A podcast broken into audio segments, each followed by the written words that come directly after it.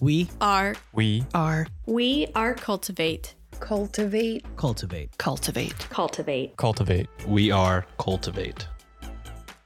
Nearly 51 years ago, a mystery man known as Dan Cooper, aka D.B. Cooper, pulled off one of the most jaw-dropping heists in recorded history. On November the 24th, 1971, he hijacked a plane, took $200,000 and leapt from the plane, and was never seen again. Everything would take place on board Northwest Orient Flight 305 from Portland to Seattle. It was intended to be a brief and simple trip, and at first glance, D.B. Cooper appeared to be a typical business traveller. However, it quickly became apparent that this was not the case. A DNA sample and a detailed physical description of the individual are available, yet many important questions remain unanswered, such as, where is D.B. Cooper? Who is D.B. Cooper? And did he even survive the fall? Join us for part one as we discuss the curious case of D.B. Cooper.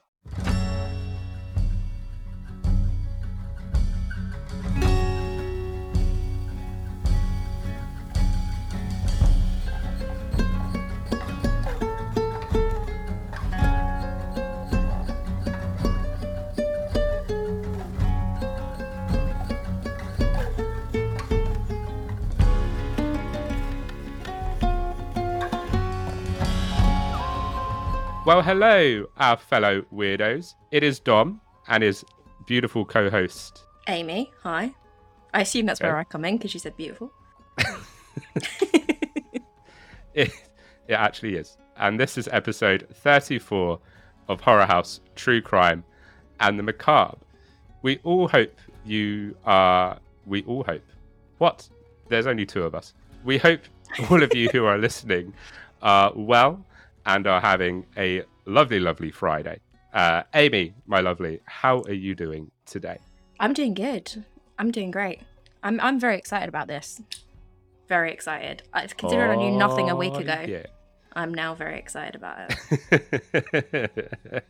Oh, yeah. I love this case. Like, it is one of my favorite unsolved true crime case. It's like a hybrid. It's like an unsolved case and a true crime case. It's amazing. I love it. It is. It really is. I definitely fell into a hole with it. Oh, yeah.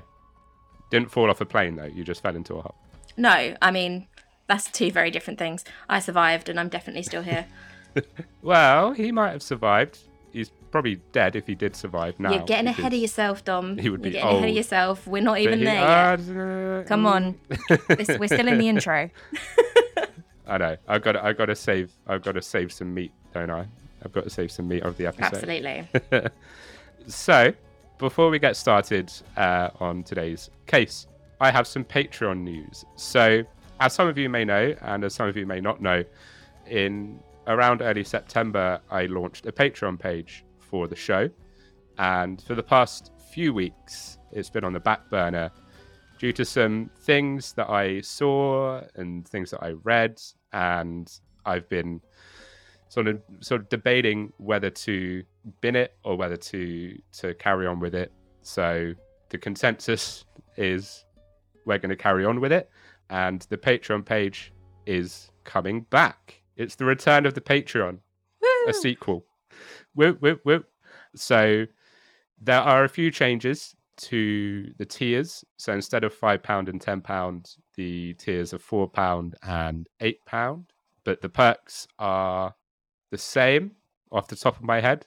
I don't think there's any changes to that, but the prices have changed a little bit. So, right, I was like, you know what? I'm going to bump those down a little bit because we want people on the Patreon page. Come join us. So if you want early access to episodes, if you want, you know, one bonus episode a month, so you get some extra content. If you want ad-free episodes, then come join the Horror House Patreon. We would love to have you join this little cult. Sorry, not cult, family. Join this little family. It's not a cult, honestly. Sure, oh, no, dear. It's not a cult. It's not a cult. It's not a cult. Nobody said cult. I'm gonna Amy. Let's throw away the punch.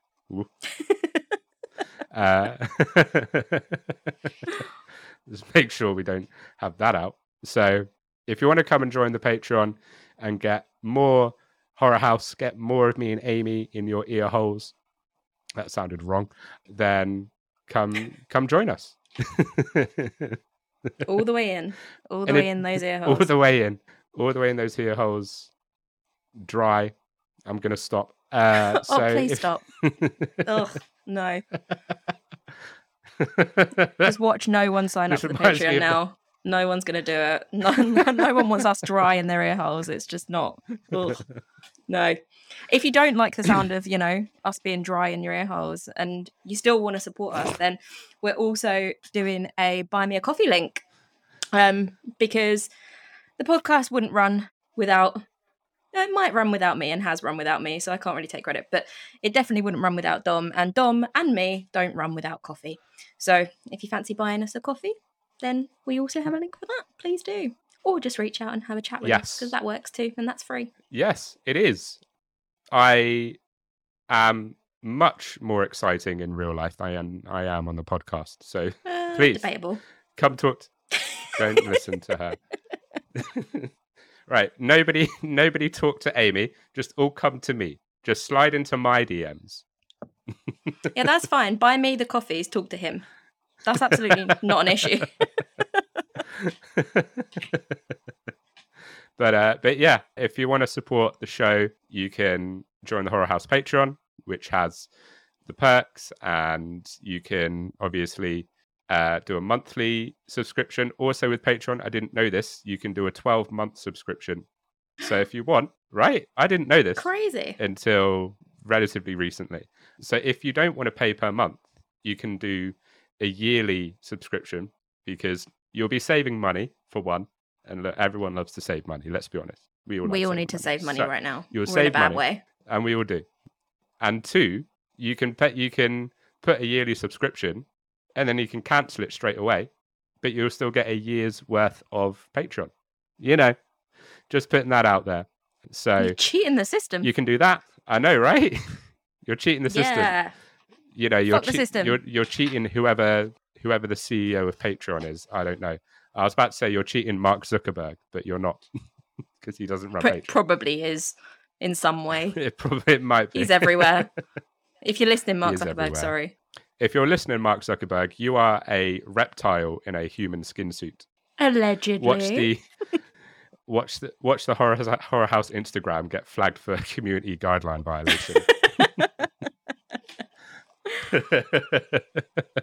So, let's get to the meat of the episode. Everything is a food pun with me. I've just realized this. Everything is about food. Let's get the meat of this episode into your dry ear holes. Let's get... Oh, no. So, episode 34. We have been rambling for like a good 10 minutes. Yeah. Episode 34. As I said, this is part one, so this is going to be a two-parter.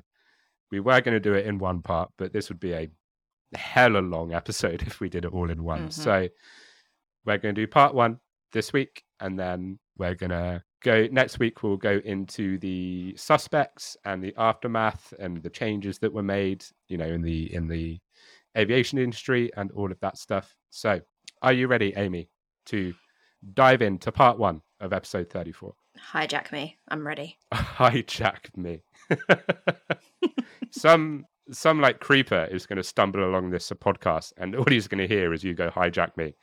Oh no, that's the merch for this episode. T-shirt saying hijack me. Yes. So we're going to have some Plague T-shirts and we're going to have some D.B. Cooper shirts coming out. Happy days. Absolutely. Cool.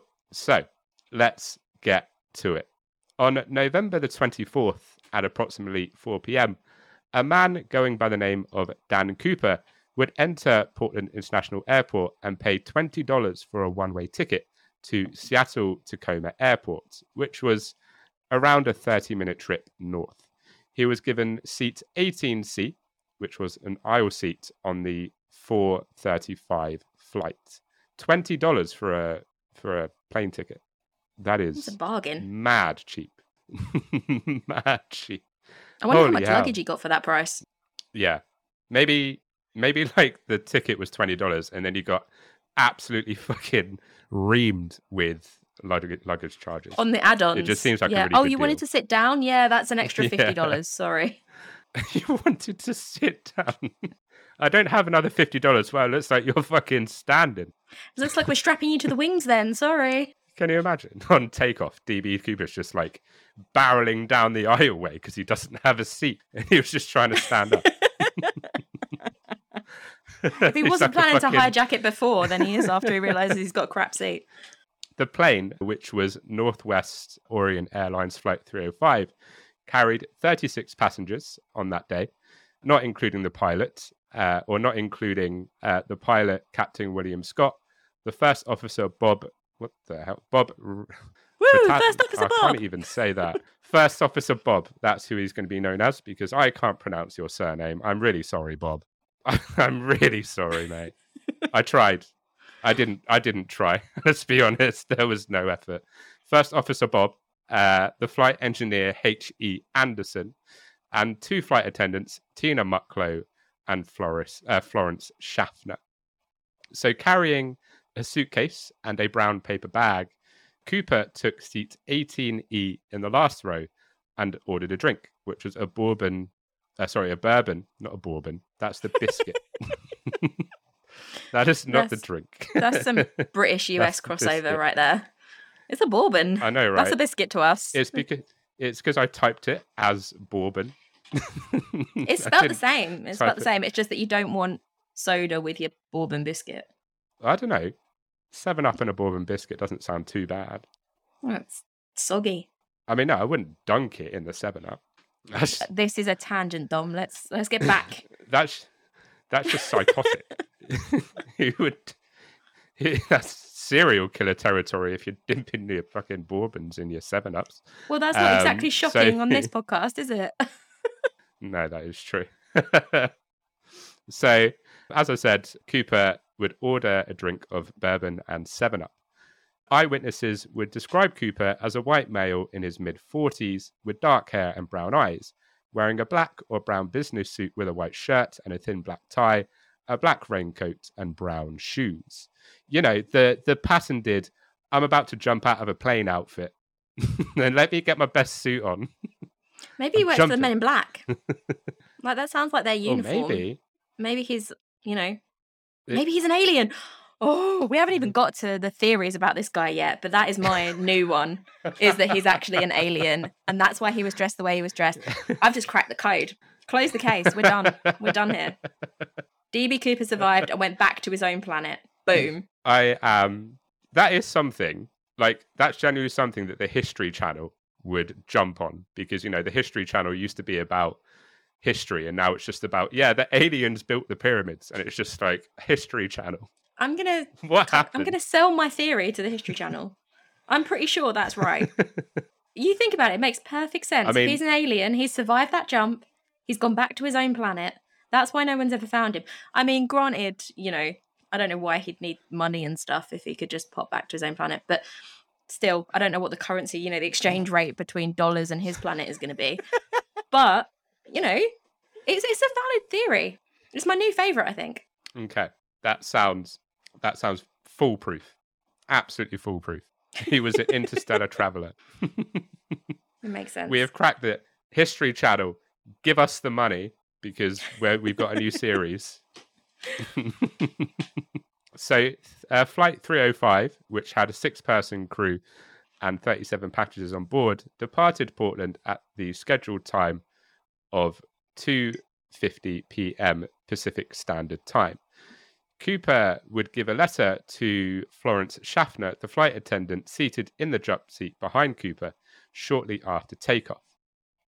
Schaffner would put the note in her pocket and didn't pay it much attention, because at the time, men traveling alone would sometimes give flight attendants their phone numbers or hotel room numbers. Cooper then came close to... I know. Sorry, that's the ultimate burn. Like, she thought that was his number, she's immediately put it in her pocket, just like, I'm not going to look at that. You've got no chance, mate. She's just like, another one to add to the collection. This is going in my bag. I've wallpapered my apartment with these, buddy. So Cooper would then come close to Florence Schaffner and say in a whisper, "Miss, you'd better look at that note. I have a bomb." No beating around the bush. Straight up, I've got a bomb. Look at the note. Hey, I mean, it could have been worse for old Florence. It could have said, "I've got a bomb, ass dick," you know, and then had the number underneath that. That's, you know. No, that's true. That's true. That would have been. That's true. I mean, definitely, it would have been worse. It would have been worse. He could have been like, "I've got a bomb in my trousers. You want to see it?" She's like, "No, I'm good." I would rather the explosive kind of bomb. Oh, it is an explosive kind of bomb. Can you stop? Oh, please? No, stop. Stop it. Please stop. Oh. Listen up, Dan Cooper. Nobody wants to see that bomb go off. Oh. Yo, this is becoming like a fucking porno episode. This is going off the rails. My dad wrote a porno podcast of just listening and being like, "They're stealing our content." Man, if they listen to this podcast, that would be such a flex. Not gonna lie. I would love that. Yeah, right. Maybe we should say their name more. Zuckerberg, if you're listening, do us a favor and stick us in touch with, you know, do some targeted advertising. Yes, please. The collab to end all collabs, Horror House and My Dad Wrote a Porno. You couldn't get two different podcasts. We're 20 minutes in and we're already referencing serial killer porn again. It's just... I know. It's not good. Oh, dear. We're giving the people what they want. The people demand sex and death. Schaefer would open the note, and in neat, all capital letters printed with a felt-tip pen, Cooper had written, "Miss, I have a bomb in my briefcase, and I want you to sit by me." Smooth. Smooth. Da-na-na-na-na. So smooth. Man, D.B. Cooper putting on those moves. Wow. Schaefer returned the note to D.B. Cooper and sat down as Cooper requested and quietly asked to see the bomb. Without context, this sounds like the dirtiest fucking episode. Oh, dear. Wait, hang on. She asked to see the bomb? Yeah, she did. I mean, I guess that does make sense. You can't just take people's word for it that they've got a bomb. You're going to want to see something. Although I wouldn't know what a bomb looked like if you told me, so. No, that's true. I wouldn't particularly know what I would be looking at. Like, he would be like, "This is the bomb," and I'd just be like, "Okay, cool." Is it? I don't know. You did good. Also, the note's written in felt tip pen, so you're probably expecting like some sort of, you know, primary school art project of a bomb. It's made out of pipe cleaners and toilet roll holders. You know, it's not toilet roll tubes. It's not going to be, you know, actual bomb. You seem to know really well what a grade school plan for a bomb looks like. By the way. We all need hobbies, Dom. Schaefer thought that she spotted explosives as Cooper opened his briefcase and saw two rows of 4 crimson cylinders. There was also a wire and a sizable cylindrical battery fastened to the cylinders. Cooper would say calmly, "I want $200,000 by 5 p.m. in cash. Put it in a knapsack. I want 2 back parachutes and 2 front parachutes. When we land, I want a fuel truck ready to refuel. No funny stuff or I'll do the job." He ain't messing around. Blimey. Man is not messing around. No funny business. I know you stewardess's game. That's like such a fucking like stereotypical like Disney supervillain thing to say. No funny business. I'm going to bomb the plane, see? That was so good. Thank you. Thanks. Twirling his mustache. Give me a bourbon and 7-Up.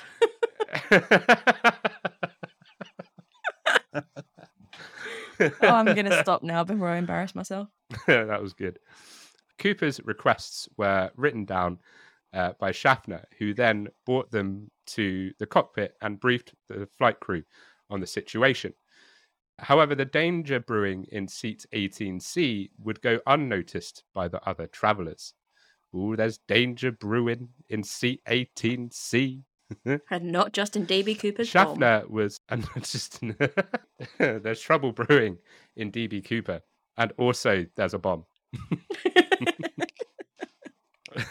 Schaffner was told by Captain Scott to spend the rest of the flight in the cockpit and record what happened. After that, Scott made contact with Northwest Flight Operations in Minnesota and relayed the hijackers' demands, saying Cooper requests $200,000 in a knapsack by 5 p.m. He wants 2 front parachutes, 2 back parachutes, and he wants the money in negotiable American currency.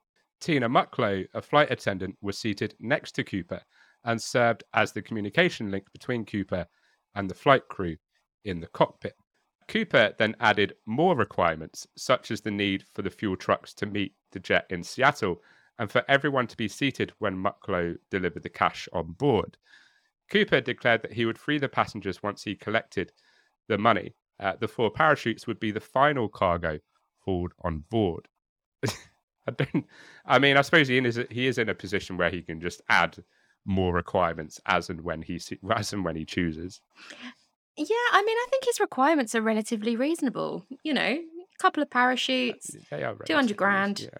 You know, he's had his bourbon. I assume he's paid for that because he asked for that before he gave her the note. And yeah, I think that's all right. I'd be demanding all kinds of stuff. I want a Shetland pony. Get it on the plane. I want it now. Get it a parachute. Before he jumps out, D.B. Cooper just like... What you like. Now's the time. Just see D.B. Cooper jumping out the plane on like this fucking Shetland pony. Just a pony. That's a sign. Flying through the sky. I know, right? The event was conveyed by Captain William A. Scott to Seattle-Tacoma Airport Air Traffic Control, who subsequently informed the FBI and local police. The 35 passengers were informed that a small mechanical fault would cause a delay in their arrival in Seattle. Northwest Orient's president Donald Nyrop, approved the payment of the ransom and gave the go-ahead to all staff to assist the hijacker and abide by his demands. Probably a good idea. To put together the ransom, FBI investigators used a number of Seattle area banks. Cooper would reject the military issue parachutes offered by the McChord AFB personnel and demand 4 civilian parachutes with manually operated ripcords, which Seattle police obtained from a local skydiving school. The big ball's on him. I don't want these military issue parachutes. I want that civilian one from a parachute skydiving school. I'm just going to pop, a highlighter over this part that you're mentioning now, because later on, when we start talking about possible suspects, this is key. This is key info. So I'm just going to underline this, put an exclamation point after it. And later on, when we're talking about suspects, I'm going to say, hey, you remember that thing that I said put a pin in and highlight and remember it? This is where I'm going to talk about it. So just bear that in mind. He didn't want military parachutes. He wanted civilian parachutes. Okay. I hope that I don't divulge more about that. I'm not going to apply. I don't want to step on your toes. You probably will. Unlike last week, I'm not announcing my facts. I'm just, I'm just chucking them in. No. So you probably will. If you can stop me at any time. Anytime, just be like, Dob, stop. I got some juicy stuff here. You can do that. I know. The money, which was 10,000 unmarked $20 bills, the majority of which had serial numbers beginning with L, indicating issuance by the Federal Reserve Bank of San Francisco, was photographed on microfilm by the FBI.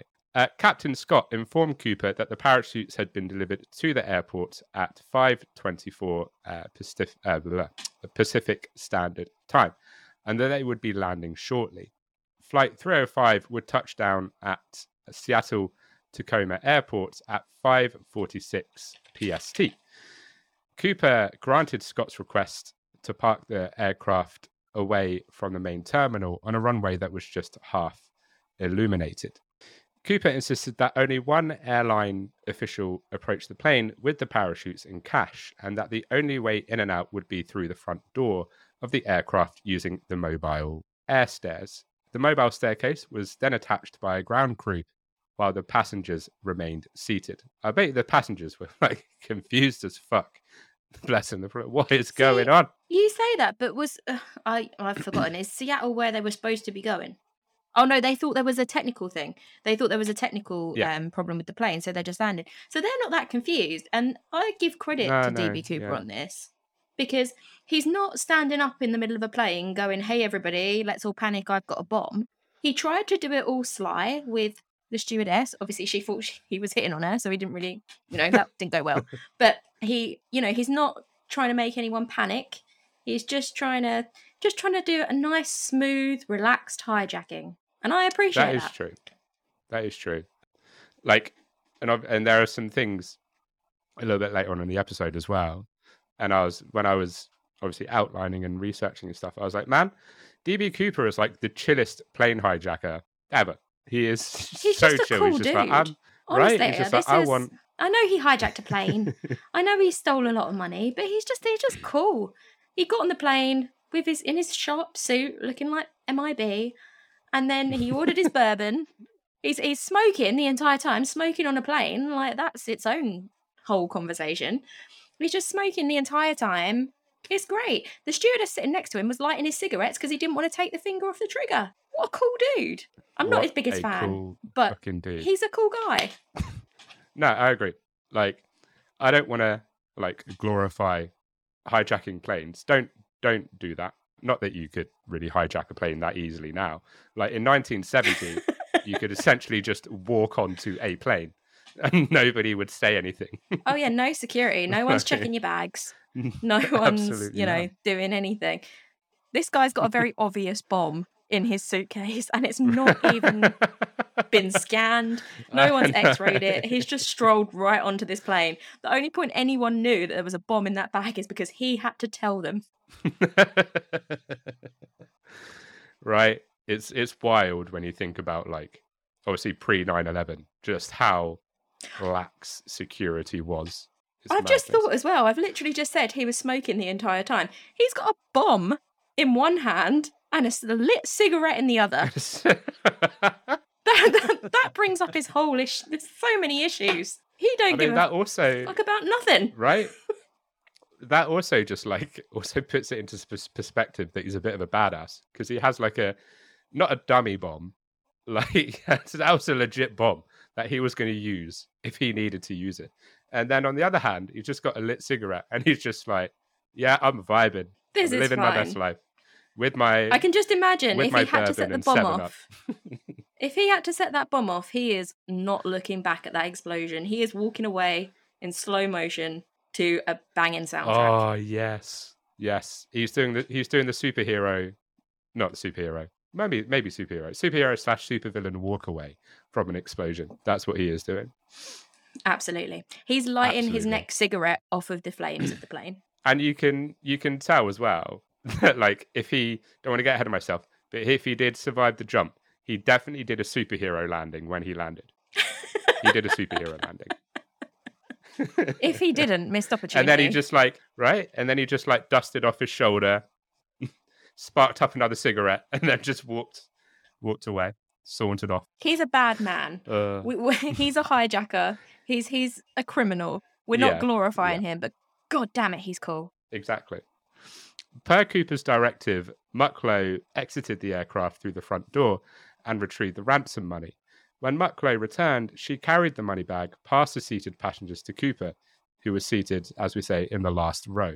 Imagine what the passengers were thinking, just seeing this massive bag of money. Just ma'am, where's she going with that money? DB. I mean, they don't know that there's money in the bag. It's they've not got X-ray vision. Do you reckon it's one of those, in cartoons when they have the money bags and they've got the massive fucking dollar bill on it?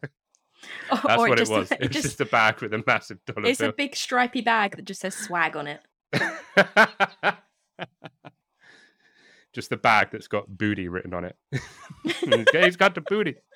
Here come the booty. Oh, dear.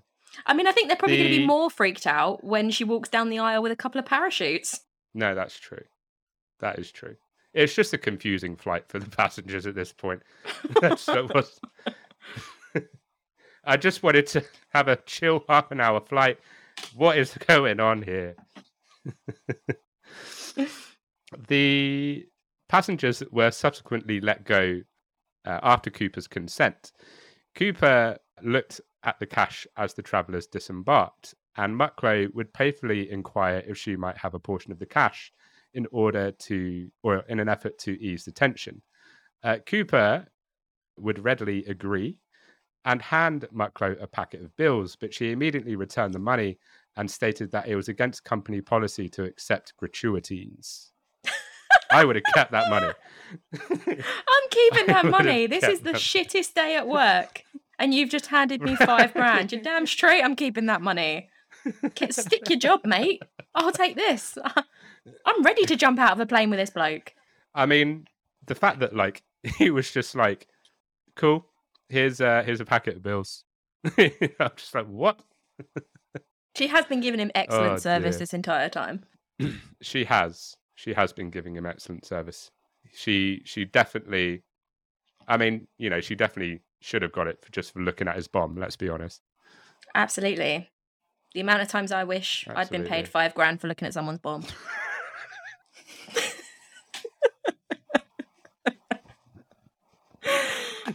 Oh, you're so not taking that out, are you?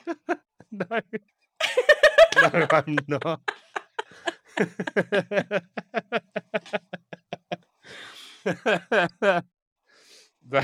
That is staying in.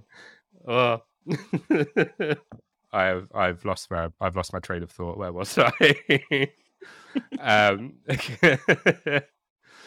According to Mucklow, Cooper had earlier in the trip attempted to tip her and the other two flight attendants with cash from his own wallet, but they had also declined, both citing corporate policy.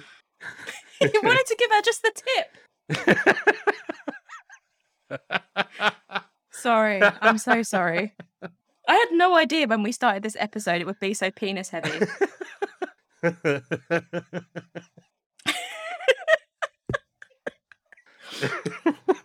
In case any of this gets left in, Dom's crying. Here's the tip. You want the rest? No. Look in the briefcase. I don't know why my penis joke's so funny. I am a 31-year-old man. Penis jokes will never not be funny. No, they won't. Only Cooper and the 6 crew members would remain on Flight 305 once all of the passengers had safely departed.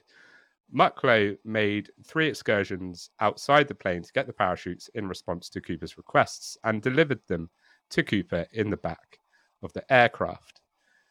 While Mucklow brought aboard the parachutes, Schaffner would ask Cooper if she could retrieve her purse. Her purse, which was stored in a compartment behind his seat.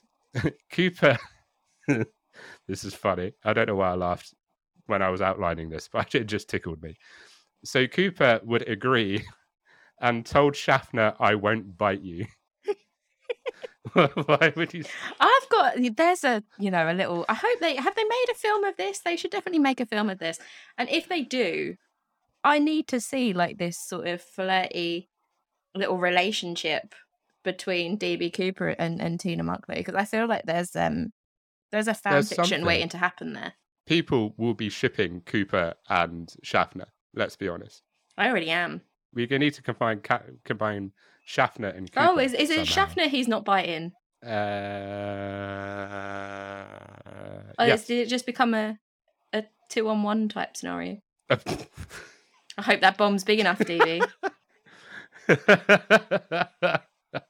Flight attendant Alice Hancock would then ask Cooper if the flight attendants could leave, to which Cooper replied, "Whatever you girls would like."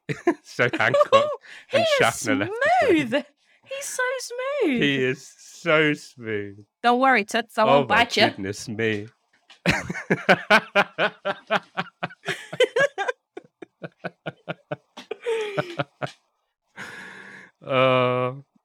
So Cooper was given printed instructions for utilizing the parachutes by Mucklow when she handed the last parachute to him, but Cooper would decline to use them. Now, as we said, we're not glorifying D.B. Cooper. We're not glorifying. That was so unintentional. Glorifying. That's so appropriate. That wasn't glorifying this hijacker. So appropriate.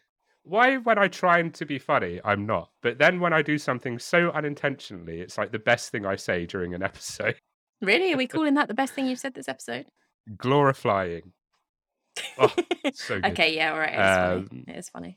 Right? I'll give it to you. So we're not glorifying. We're not glorifying hijackers. Thank you. They're doing that themselves. That's it. They are very much doing that themselves. And thank you, by the way, for saying that it was funny. See, she is nice to me on occasion, just not very often. That was the once this episode. That was the once this episode. Now, as I say, we aren't glorifying or glorifying, if you want to be proper, D.B. Cooper, but he just seems so chill. He just seems so chill. No, I'm sorry. I'm going to disagree with you on this point because... So he's been given a parachute. He's been offered the instructions on how to use a parachute, right? Now, that's just I don't want to stereotype. I don't want to be sexist. No one, writing in the comments that I'm, horrifically sexist. But that is a man thing to do, okay? That's such a man thing. No, don't worry, honey. I know how to work a parachute, all right? It's like buying an IKEA, I don't know, Billy bookcase. And not following the instructions. No, I don't need the instructions. I can put this together. It's basic DIY. And then 3 hours later, it's still not put together. And the wife comes along and is reading the instructions and fixes it. That's this situation. Okay. No, that's fair. That's not cool. That's fair. Just read the instructions. Because if you did in fact die, which we don't know, but if you did in fact die, then it's because you didn't read the instructions. I guarantee when he said to Miss Mucklow, because it's going to be something like, don't you worry, darling, I've done this a million times. I don't know, every time I do an accent for him, it changes. But when he refuses those instructions, I guarantee that she eye-rolled. Yeah, I can see an eye roll. I would. Yeah. And all of that relationship stuff, all the progress he'd made with her went out the window as soon as he didn't take those instructions. She was like, oh, God damn, I thought it was the one. Yeah. She won't want to see his bomb after that, would she? Let's be honest. No, she would not. She's just all she's going to be doing is expecting it to go off too early, and that's not what any woman wants, really. Yeah, it's not. Yeah. I wish we had a soundbite for every time I made a penis joke.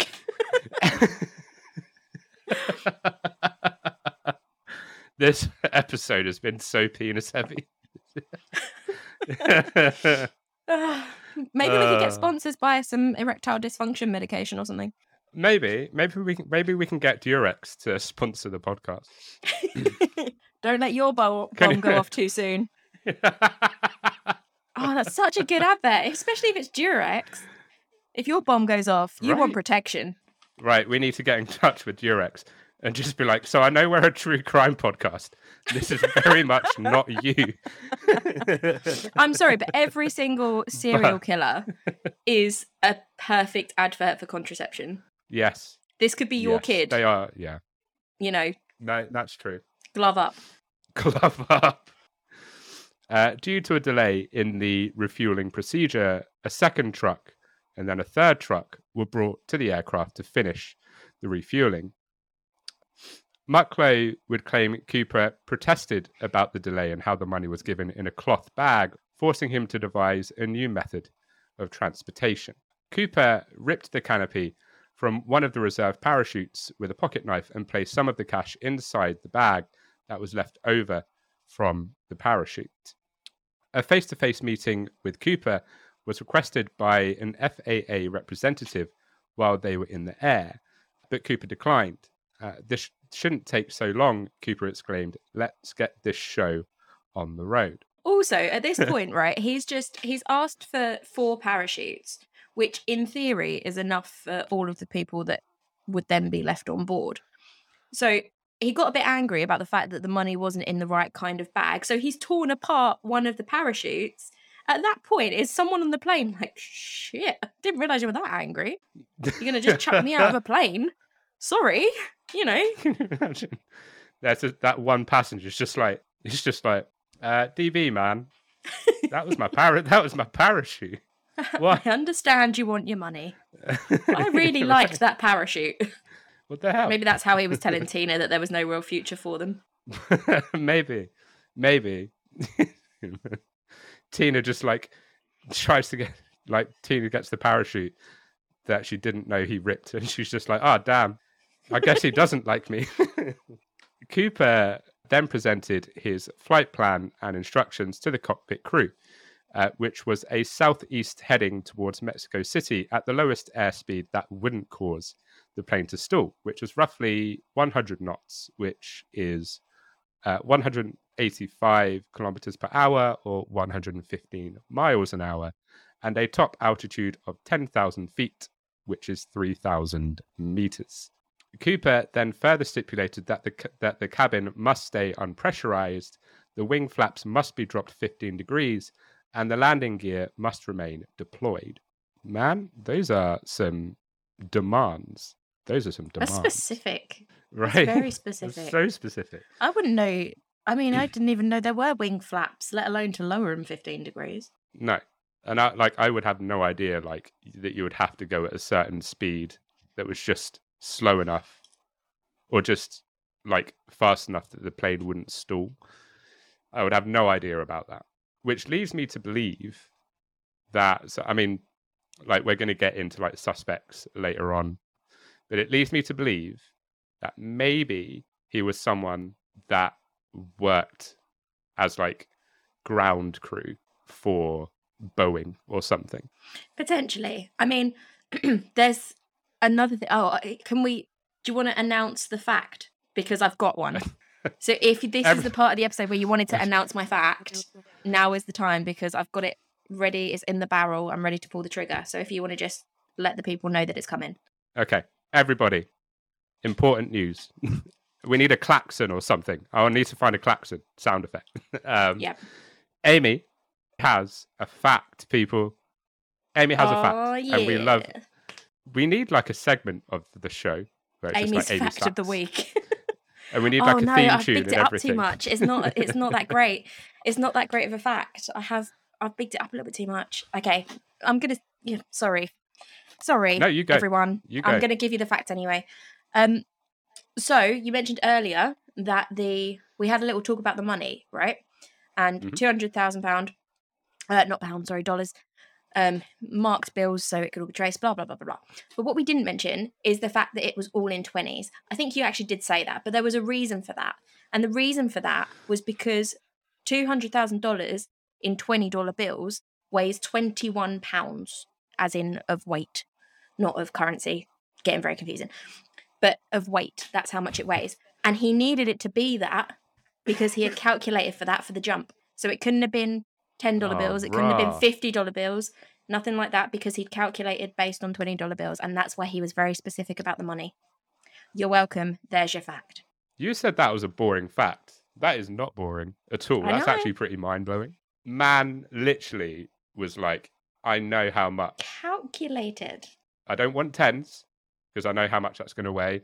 Don't want 50s because I know how much that's going to weigh. 20s because I know exactly how much that's going to weigh. That is... I know what that's going to do to my jump. I know what that's going to mean to my, parachute pulling abilities. So I need it in 20s, which I think is incredibly impressive. Crazy. And also I did downplay that fact, but I learned very, very early in my life, particularly with my parents, to lower the expectations and then exceed them. So I'm glad you like that fact. I do like that fact. That was top facting. Thank you. It's okay. You're very welcome, my lovely. Very, very welcome. Cooper was advised by First Officer William J. Rataczak that because of the flight arrangement, Cooper... what it looks like. I'm so sorry. I'm so sorry, Mr. Rataczak. That's what it looks like. It's spelled Rataczak.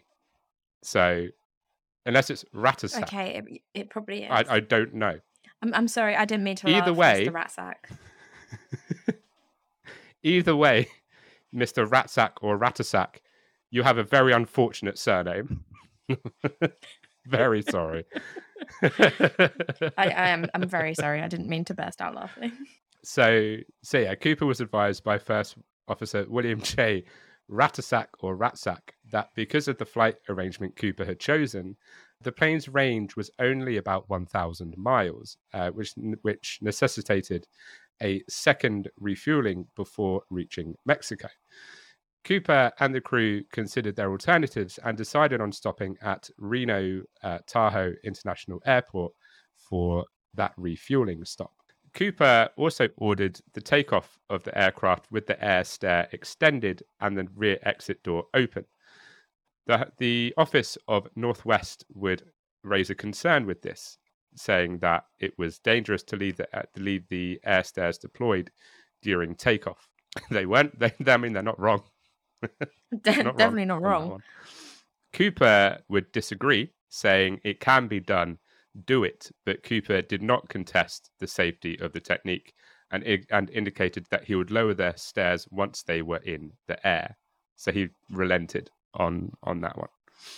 I'll give you one. I'll give you one. That's my one relent. Choose wisely. You could have asked me to throw the bomb off the plane. But instead, I'll let you close the stairs. That's fine. Only Cooper, Mucklow, Captain Scott, First Officer Rataczak, and Flight Engineer Harold E. Anderson were on board when Flight 305 took off at 7:40 p.m. I'm probably butchering that surname so badly as well. I do apologize, sir. I genuinely do if I'm saying that wrong.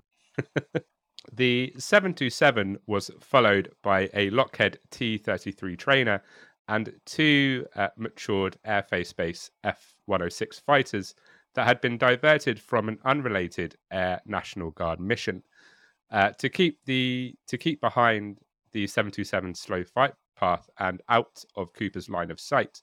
All three of these aircrafts would maintain S flight patterns. Sneaky. I like it. Very sneaky. They got their sneak on. Cooper would instruct Mucklow to lower the staircase after takeoff. Mucklow expressed her concern about being sucked out of the plane to Cooper and the flight crew. Mucklow was advised to head to the cockpit and get an emergency rope so she could fasten herself to a seat. There was so much in that sentence that I held back on. So much. So much. As soon as I looked at you and I literally bit my tongue to stop. You said sucked off, cockpit, and there was something else. What was the last bit? There was definitely something else. And I didn't say a word. Yeah, so Cooper she expressed her concerns about being sucked off. I'm pretty sure that was your exact sentence. It wasn't. It definitely wasn't. So Cooper instructed Mucklow to lower the staircase after takeoff. Mucklow expressed her concern about being sucked out of the airplane to Cooper and the flight crew. All right, fair enough. It's a fair concern. Your concern has been noted, Tina Mucklow. However, open the stairs. So yeah, as I said, Mucklow was also advised to head to the cockpit and get an emergency rope so she could fasten herself to a seat. That was it. That was the other bit. Fasten herself to the seat. That was the other bit. Yep. Fasten herself to the seat. What? Why not just... Fasten your seatbelt, darling. You're about to get sucked off. So the idea was rejected by Cooper because he didn't want Mucklow to go in front or the flight crew to return to the cabin. Cooper's just like, yeah, no. Yeah, he's not taking on board any of Tina's ideas. Past lighting his cigarettes, he is not bothered about her. No. Mucklow would also beg Cooper to cut some string from one of the parachutes so she could have a safety line while she proceeded to describe her dread to him. Cooper then asked Mucklow to go to the cockpit, close the curtain that divided the coach and first-class sections, and not to come back, saying that he would lower the steps himself. So Mucklow asked Cooper to take the explosives with him before she departed. Cooper said that he would either take the bomb with him or disarm it. Mucklow noticed Cooper in the aisle, strapping what seemed to be the money bag around his waist as she made her way to the cockpit and turned to close the curtain divider. Only 4 or 5 minutes had passed since takeoff when Mucklow entered the cockpit. Mucklow would stay in the pilot's seat for the remainder of the voyage to Reno, and the hijacker, obviously Cooper, was last sighted by Tina Mucklow. Voyage. Why did I put voyage in my notes? It's a fucking plane. It's not a boat. Why did I say voyage? I don't know. I like it. There's only so many times you can say flight. That Quest. Is true.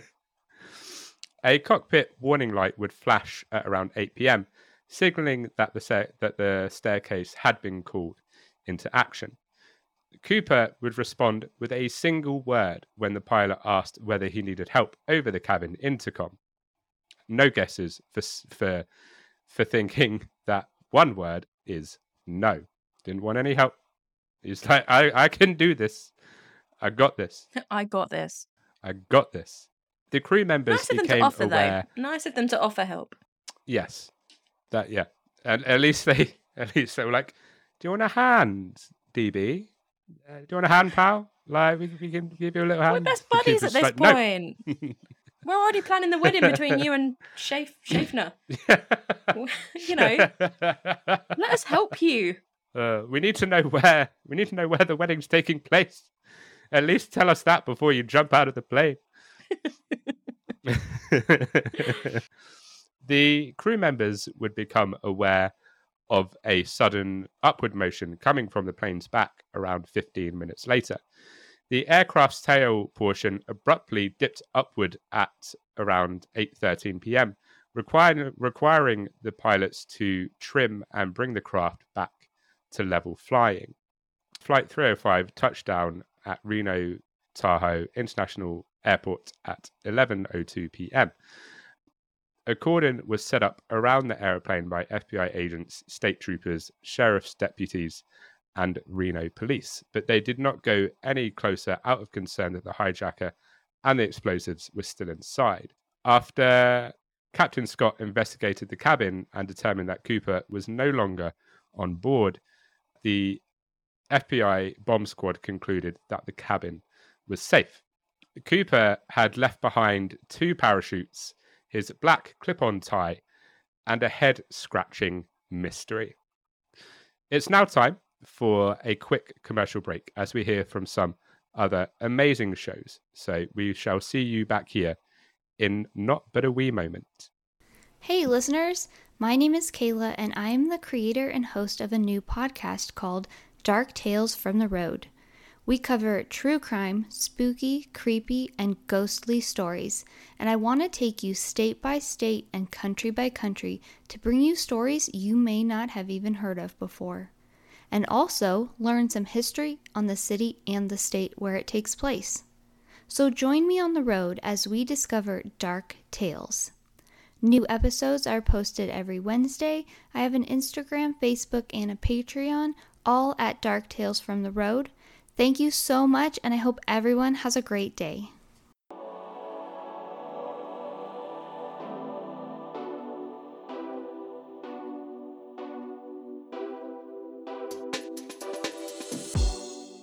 Hi, lovely listeners. My name is Lisa Marie Imray, and I am the host of Coffee and Crime, a true crime podcast, where each week I sit down with a cup of coffee and talk about any kind of true crime story.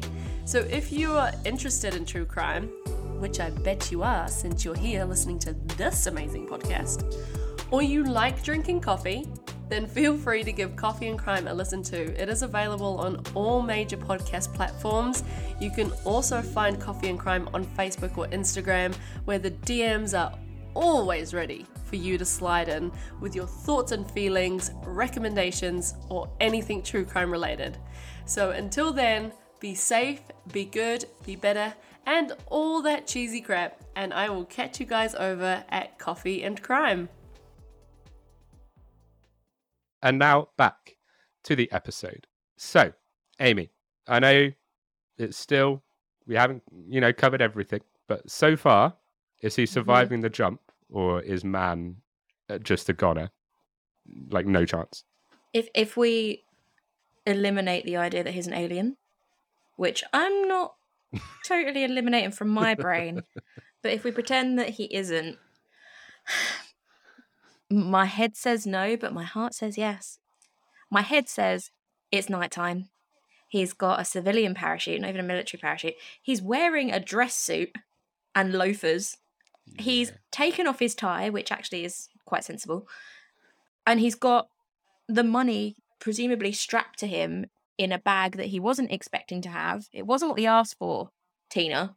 And so I'm just assuming that no, he didn't. I reckon he's probably, you know, hit something on the way down and has died. But my heart says this guy is, he's just too cool to die. Just too cool. You don't plan it to this extent. You don't get on a plane and order a bourbon and smoke your cigarettes and, you know, plan to this extent and then not survive it, surely. No, true. See, I'm the same. I want him to be alive. I'm the same. Like, realistically, as you say, you would have to be like, so he didn't have a military parachute. He had a civilian parachute. He jumped out of the plane in a suit. So, like, not exactly ideal attire. It was nighttime, and I think the visibility was pretty poor as well, which didn't help. Again, he was dressed in a suit, and he jumped out at 10,000 feet, I think, and it's going to be pretty fucking cold. 10,000 feet in a suit with a bag full of money strapped to you. Yeah, like I say, my head says that he did not make it. I mean, what a way to go. Like, that's cool. That's very cool. But yeah, I don't think he survived. I mean, I don't know. I just don't know, Dom. Dom, stop asking. I don't know.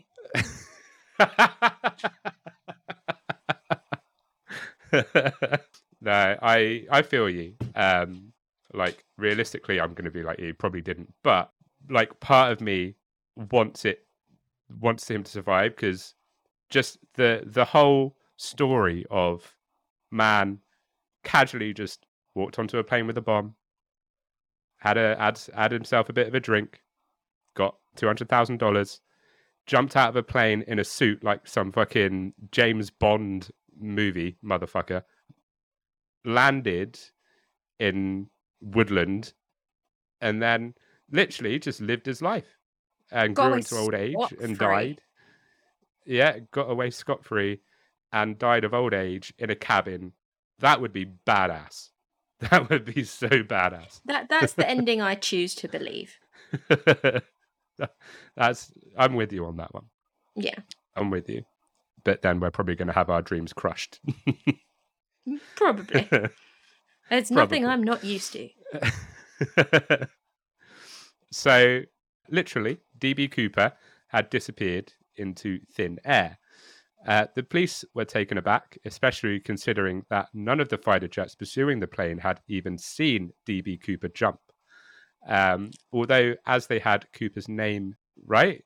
Like, so the jets didn't see him. That's shocking. The fighter jets didn't see anyone jump out the plane, which is madness. I don't know if it's because it was dark and he was wearing a black suit. No, he definitely did, right? He wasn't on the plane. I think. 100%. Sorry, in my head, I'm coming up with all of these conspiracy theories as we're talking about it. But no, he definitely jumped off the plane, because he definitely wasn't on the plane when it landed. So those pilots are just really not very observant, or, like you say, he was. Maybe that's why he wore the suit. You know, the suit was camouflage against the night sky. Maybe that's why he chose it. Well, it would make sense. Like, if he was so forward thinking that he would be like, I want all the money in 20s, because I know that the weight would be right, it would make sense that he would be like, right, I'm going to wear a black suit because when I jump out the plane, it's going to be dark and he won't be able to see me. Exactly. Makes sense. Although he was wearing a white shirt. Although he was wearing a white shirt. So you just see this white speck just like, whee! Although, as they had Cooper's name, physical description, and a number of other specifics, such as his clip-on tie, the actual tie clip itself, and two of the four parachutes, the FBI were confident that they would be able to find him. Potential suspects were questioned right away by the local police and FBI officers, and quickly they discovered that the situation was not going to be as straightforward as they anticipated. One of the first signals that would be the case was a D.B. Cooper from Oregon who had a small police record. Portland police got in touch with him on the off chance that the hijacker had used his true name or the same alias in a prior crime. He was soon eliminated. No, let's be honest, he's not, is he? He was soon eliminated as a suspect, but James Long, a local reporter in a rush to meet a deadline, would mistake the man's identity with the hijacker's alias. A wire service reporter, likely Clyde Jabin of UPI, would repeat the error, which was then picked up by other media outlets. And D.B. Cooper became the most widely recognized pseudonym. Imagine being that guy that's like completely innocent, but because fucking James Long procrastinated so much that he had to rush to meet a deadline, mistook the man's identity and just was like, yeah, that's the hijacker. Like, that's the dude. Man's just like, what? What did I do? The first time you hear about it as well, you're like vibing. Opening the newspaper and you see your name with that next to it. You're like, hang on a minute, what? I did what? What did I do? Yeah. You're just like, oh, I've been in my house like all day. What's this?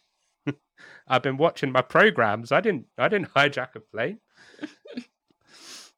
It was challenging to pinpoint a search area, even little variations in estimates of the aircraft's speed or the local and altitude-dependent climatic variables along the flight path would significantly alter Cooper's anticipated landing position. A crucial factor was how long Cooper had stayed in freefall before pulling the ripcord. As stated earlier, both Air Force F-106 pilots reported seeing nothing lead the aircraft, either visually or on radar. So it didn't even show up on radar that he jumped out the plane. What? Okay. All right, I'm going back to he never left the plane. I don't know where he's hiding. I don't know how many places you can hide on a plane. But it didn't get picked up on radar. That guy's still on the plane. I don't know. Maybe I just really want him to survive. I mean, I can see why. Like, I can see why you would say that though. If he didn't show up on radar, like, it's one thing not seeing him jump out the plane because of the dark suit, but if you didn't even see him jump out the plane on the radar, that's wild. Jump? That's wild. Exactly. Yeah. If a tree falls in the forest, does it make a sound? And if DB Cooper jumps out of a plane but isn't picked up on radar, did he jump out of a plane? Yeah, that's crazy. That is madness. And so not only that, they didn't visually see him jump out of the plane or on the radar, and they didn't see a parachute deploy either. Okay. I mean, he might have jumped out and not pulled the parachute, which would be dumb, granted. Why would he do that? I mean, yeah, I don't know. Maybe he was just like, do you know what? I want to prove I'm an absolute legend. I want to, make sure people remember my name. And I'm going to try it on with Tina in one last-ditch attempt to make some sort of love connection before I actually just jump out of a plane and not bother. I've just given this a really depressing twist. I'm so sorry. But, maybe. I mean, it's possible. Maybe he was rebuffed by Tina and Schaffner so much that he was just like, man, what's a man got to do? Hold my parachute. Hold my parachute. Don't need that where I'm going. You've broken my heart, Tina Mucklow. You've broken my heart. From what I know, Tina Mucklow is still very much alive. So again, sorry, Tina. Damn it. I'm sure it wasn't you. This podcast. However, given the time of day, the extremely low visibility, and the cloud cover that obscured any ground lighting, it's possible that an airborne human figure dressed in an all-black suit went undetected. Also, as a little added caveat to that, the T-33's pilots would never come within visual range of the 727 aircraft. Okay. So that might explain why it didn't come up on radar, or they didn't see him, especially if they're not in visual range. Or he's of an alien race that have developed some sort of way to avoid the detection of radar. You are dying on this hill. I am waiting for people to back me up, because he's dressed like he's in Men in Black. He's undetectable by radar. He's jumping out of planes willy-nilly. You know, I don't know. I don't know. You just can't rule it out. No. As I said, History Channel. Get on that. You like your alien programs. Pick it up. You used to be a source of actual historical facts, History Channel. What happened to you? Let's not rag on the History Channel, otherwise we're never going to get a sponsorship from the History Channel. There was no danger of that anyway. Oh, that's true. We've got Durex. That's our sponsor. that Durex money is going to come rolling in anytime soon. Durex money. On December the 6th, FBI Director J. Edgar Hoover accepted the Air Force's offer to donate 6 R-71 Blackbird to help in the manhunt. In addition to retracing and photographing Flight 305's route from Seattle to Reno, the Blackbird was tasked with looking for any of the items Cooper was rumored to have departed the plane with. 5 flights were attempted, however, due to poor visibility, none of the flight paths were captured on camera. FBI agents were able to replicate the upward motion of the tail section and brief change in cabin pressure described by the flight crew by pushing a 200-pound or 91 kg sled out of the open air stair during an experimental reenactment using the same aircraft used in the hijacking in the same flight configuration. Initial extrapolations put Cooper's landing zone in a region on Mount St Helens' southernmost expansion, a few miles southeast of Ariel, Washington, close to Lake Merwin, which is a man-made lake created by a dam on the Lewis River. The areas just south and north of the Lewis River in southwest Washington were the focus of the search operations in Clark and Cowlitz counties. Large portions of the densely forested terrain were searched on foot and by helicopter by FBI agents and sheriff's officers. Farmhouses in the area were also searched door to door. Along Yale Lake, the reservoir directly to its east, and Lake Merwin, and other search groups operated patrol boats. Cooper was not discovered, nor was any of the equipment that he presumably used. They're really getting nowhere with this. He is gone. He's not dropped anything. Yeah. There's not even a shoe. He's wearing loafers. No. And that's not just because I've got a problem with loafers. You don't jump out of a plane and hold on to your loafers all the way down.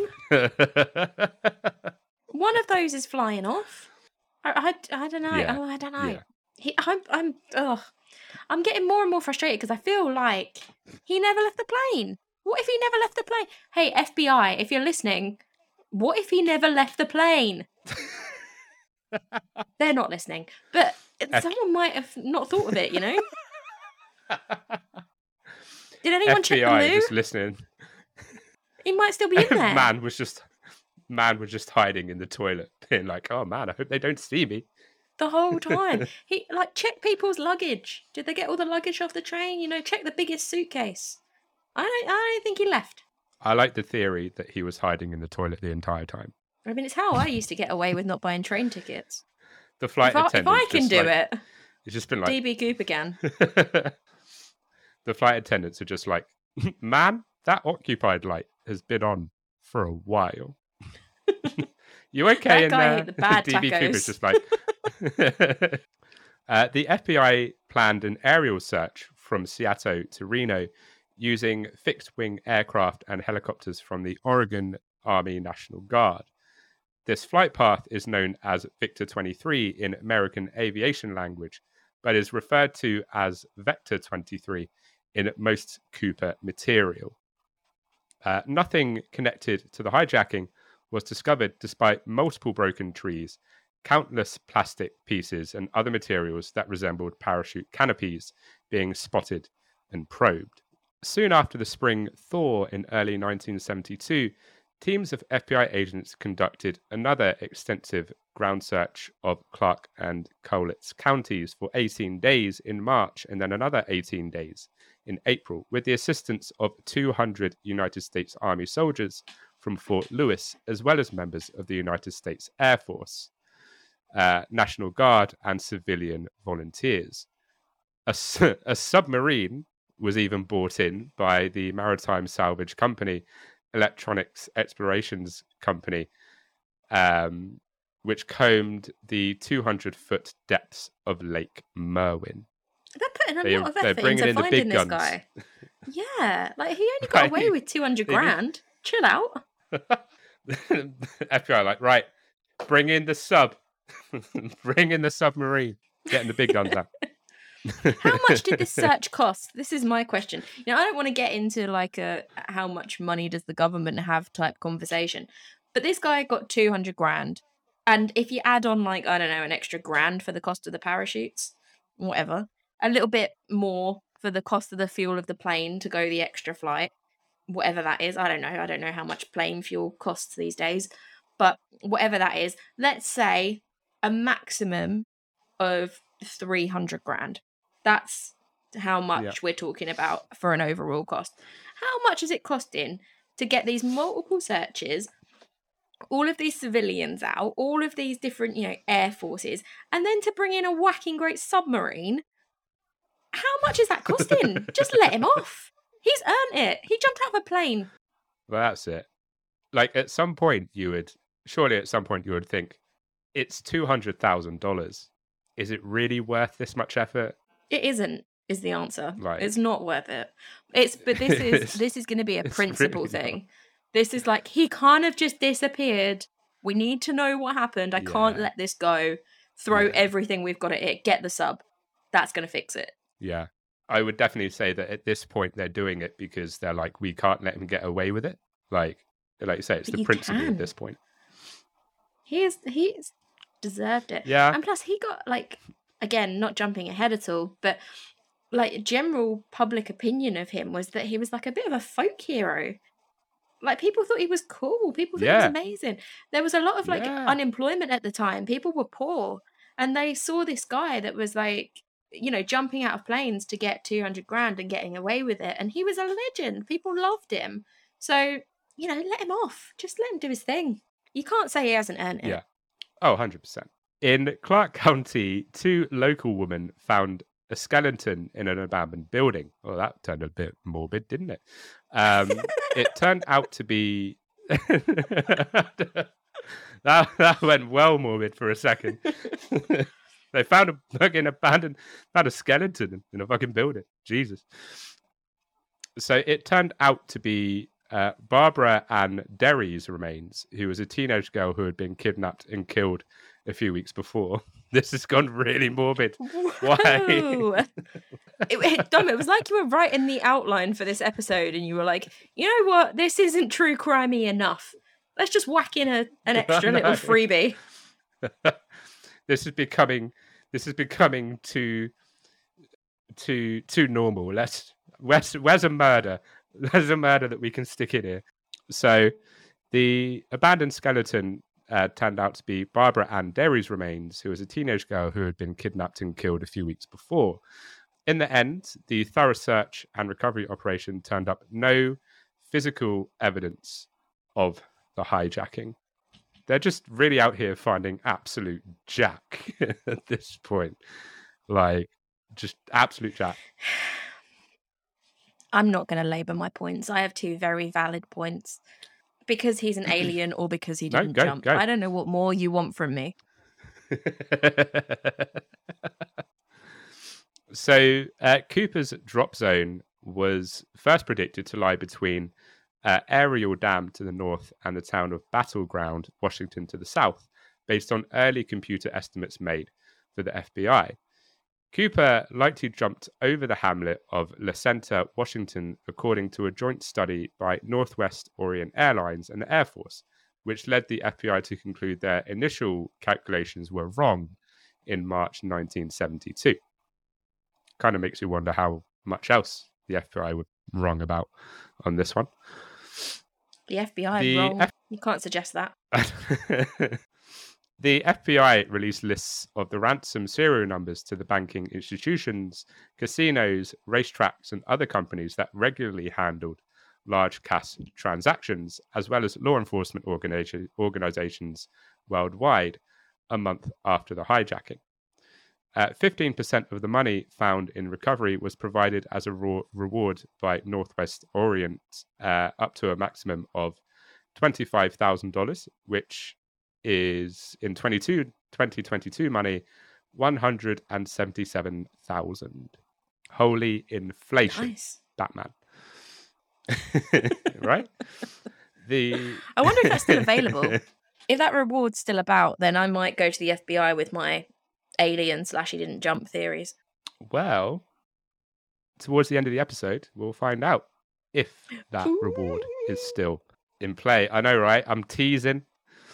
The serial numbers were made public by U.S. Attorney General John N. Mitchell at the start of 1972. On February the 10th, 1980, 8-year-old Brian Ingram was on vacation with his family at Tina Bar, a shoreline on the Columbia River near Vancouver, Washington, some 9 miles downstream and 20 miles southwest of Ariel. As he combed the sandy riverbed to make a campfire, he discovered 3 packets of the ransom money, totaling around $5,800, the equivalent of nearly $21,000 in 2022. The bills were still contained in rubber bands, but they had disintegrated due to prolonged exposure to the weather. 2 packages of $120 bills apiece, together with a third packet of 90, all placed in the same manner as when they were presented to Cooper, were found, and FBI specialists verified that the money was indeed part of the ransom. The plot thickens. Dun dun dun. This is why I asked for a knapsack, Tina. This is why I wanted a decent bag. Because 3 packets of my money, 20 odd grand, just gone flying out the window because you're so friggin' incompetent. Right? This is why it never would have worked. You had one job, Tina. You had one job. That was to get him the fucking bag. Sorry, Tina. We're sort of piling on at the moment, aren't we? This wasn't your fault, Tina. The discovery sparked a number of fresh rounds of speculation and ultimately left more issues unanswered. The bundled banknotes were believed to have been washed freely into the Columbia River from one of its several connecting parts, according to the initial claim made by investigators and scientific advisors. The bills' rounded disintegration and matted togetherness, as noted by an Army Corps of Engineers, hydrologist, suggested that they had been deposited by river action rather than intentionally buried. If true, such finding would corroborate the idea that Cooper had not made landfall close to Lake Merwin or any Lewis River branch, which feeds into the Columbia downstream of the Tina Bar. Additionally, it supported the theory that the drop zone was close to the Washougal River, which joins the Columbia upstream of the finding site. Ooh, it is causing questions, people. The free-floating explanation had problems since it could not account for the 10 missing notes from one packet and could not explain why the 3 packets would have remained together after being separated from the rest of the money. geological data was contradicted by physical evidence, according to Himmelsbach, who also noted that free-floating bundles would have washed up on the shore within a couple of years of the hijacking, if not for the rubber band's long-term degradation. According to geological data, the bills must have arrived to Tina Bar after 1974, when the Corps of Engineers began dredging that section of the river. The fact that two distinct layers of sand and sediment were discovered by geologist Leonard Palmer of the Portland State University between the clay that the dredge had deposited on the riverbank and the sand layer in which the bills were buried suggests that the bills arrived after the dredging had already finished. The retrieved bills were split equally between Ingram and Northwest Orient's insurance provider, Royal Globe Insurance, in 1986, following protracted negotiations, and the FBI would keep 14 samples of the ransom money as proof. I feel like this is a good example of why Ingram... you don't hand in hidden money. Like, you find money, a big amount of money, and, you know, the good thing to do as a good citizen is turn it into the police. The police then gave half of it back. Hey, if I didn't turn it into you, yeah, I would have kept all of it. So how about you fork it over? Yeah. I know he was 8. Yeah. What's he going to do with all that money? But it's not the point, you know. He found it. Finders keepers. The police should respect the rules of finders keepers. He could have started his own business. He could have, like, started his own lemonade stand or something. Whatever 8-year-olds do in 1980. That is a fancy lemonade stand for that much money. It would be like the fanciest lemonade stand. No other lemonade stand would stand a chance. Like, absolutely that kid's importing Sicilian lemons. He's got like a team out back that's doing it for him. He's having a great time with that lemonade stand with that much money. So in 2008, Ingram earned around $37,000 or nearly $51,000 in today's money from the auction sale of the 15 bills that he was given. The sole physically verifiable remnant of the hijacking that was discovered outside the aeroplane is the ransom money that was found in the Columbia River. That boy got his bag. I respect it. He's an entrepreneur. Bag. If you tell me he grew up and changed his name to Jeff Bezos, I believe you. Can you imagine? That would be amazing. There's your plot twist. I mean, if that's the case, Ingram, mate, pay your fucking taxes. Jesus Christ. We're going after the big guns today. We've already gone after Zuckerberg. Now we're going after Bezos. Right. We can kiss that Amazon sponsorship money goodbye. Yeah, we definitely need to simmer down, I reckon. Even though they later stated that there was no proof connecting the hijacker to the source of the sample material, the FBI would announce in late 2007 that a partial DNA profile had been established from traces found on Cooper's tie in 2001. According to Special Agent Fred Gutt, the tie had 2 small DNA samples and 1 large one. Along with posting previously unreleased composite images and fact sheets, the Bureau also made a file of previously undiscovered material, including Cooper's 1971 airline ticket, public, and asked the public for assistance in identifying Cooper. The FBI also revealed that Cooper had selected the less modern of the 2 primary parachutes given to him, rather than the more advanced professional sport parachutes and that of the 2 reserve parachutes. He had chosen a dummy, a non-functional unit with the sewn shut chute meant for classroom demonstrations, despite the fact that a skilled skydiver would have known that this was non-functional. It is plausible to assume Cooper was a military parachutist rather than a civilian skydiver, because the oldest of the 2 primary chutes was an MB-8, which is a military parachute. Cooper could not have jumped with this dummy reserve chute because neither of the primary harnesses had the correct D-rings needed to attach reserve chutes, despite attempts to portray Cooper as inexperienced for using an ineffective dummy reserve chute. Therefore, as Cooper lacked the necessary tools to utilize either of the reserve chutes provided to him, they were theoretically useless. Although Cooper was unable to use this dummy chute as a backup parachute, and it was not discovered in the aircraft, it is unknown what he did with it. The FBI announced... The FBI announced that on July the 8th, 2016, that the Cooper case's ongoing investigation had been discontinued, citing the necessity to concentrate investigative resources and personnel on matters of higher and more urgent priority. Any genuine physical evidence that may later come to light in relation to the parachutes or the ransom money would still be accepted by local FBI field offices. At FBI headquarters in Washington, D.C., as well as on the FBI website, the 66-volume case file assembled over the 45-year course of the investigation will be kept for historical purposes. 45-year investigation? They investigated that for 45 years. 45 years. Holy hell. 45 years. 45 and in the first five years, they investigated 800 individuals on suspicion of being D.B. Cooper. Yeah, that is crazy. That's just the first 5 years. 800 people. You've got 8 times that. The public has access to every piece of the evidence found.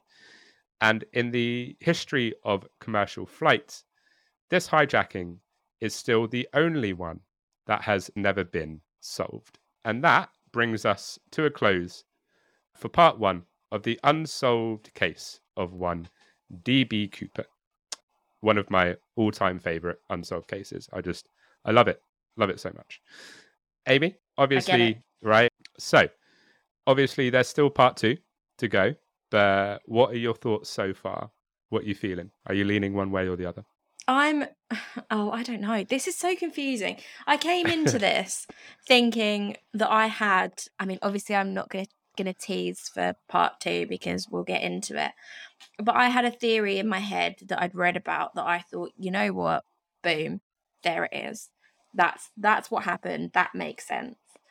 But the more I talk about it, the more you read about this case, the more you do your research and delve further and further into and get like these little tiny facts, the more it changes your opinion. And I think that's probably why it's been unsolved for so long, because if I'm doing that and I haven't got an investigative FBI type brain, then what the hell are they thinking? You know, they're probably going into way more detail than I'm going. They know things that I don't. No wonder the guy's not been caught, because I'm bamboozled. I have no idea. Bamboozled. Oh, that's such a good word. Bamboozled. I love it. I am positively bamboozled. D.B. Cooper is bamboozling. He is. He's a bamboozler. D.B. Cooper is a bamboozler. He's a downright bamboozler, see? So, also, just on a note to end from me as well, then just one other thing. I've just got to say it. Looking at the composite sketches, it's kind of hot. Just me? Okay. No, I would agree. I would agree. Like, I'm comfortable enough in my sexuality to be like, yeah, D.B. Cooper was a handsome guy. By the way, your screen... No, this is very random. Your screen is so dark. It looks like... I know. You're just sort of an outline of like a demon or something. So, if you enjoyed this episode... and we hope you did, because it was a really fun one to read up on, and it's been a really fun one to record. Don't forget to rate, review, and recommend the show.